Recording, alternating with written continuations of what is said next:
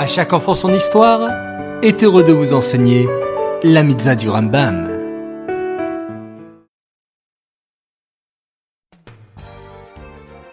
Bokertov les enfants, comment allez-vous? Bao Hashem.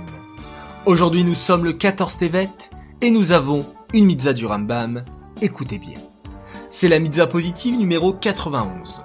Il s'agit du commandement nous incombant de brûler le notar, reste de la viande des sacrifices consacrés, après le délai fixé pour sa consommation. Alors, que signifie le notar?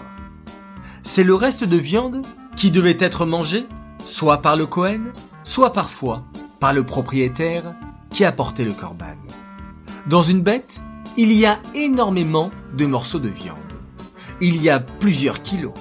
Alors parfois, on mange beaucoup, mais on n'arrive pas à terminer le. Alors, qu'est-ce qu'il faut faire avec le reste de la viande? Elle est kadosh, on ne peut pas la jeter. Alors là, la Torah nous dit qu'il faut la brûler, ainsi on ne va pas négliger la kedusha du korban.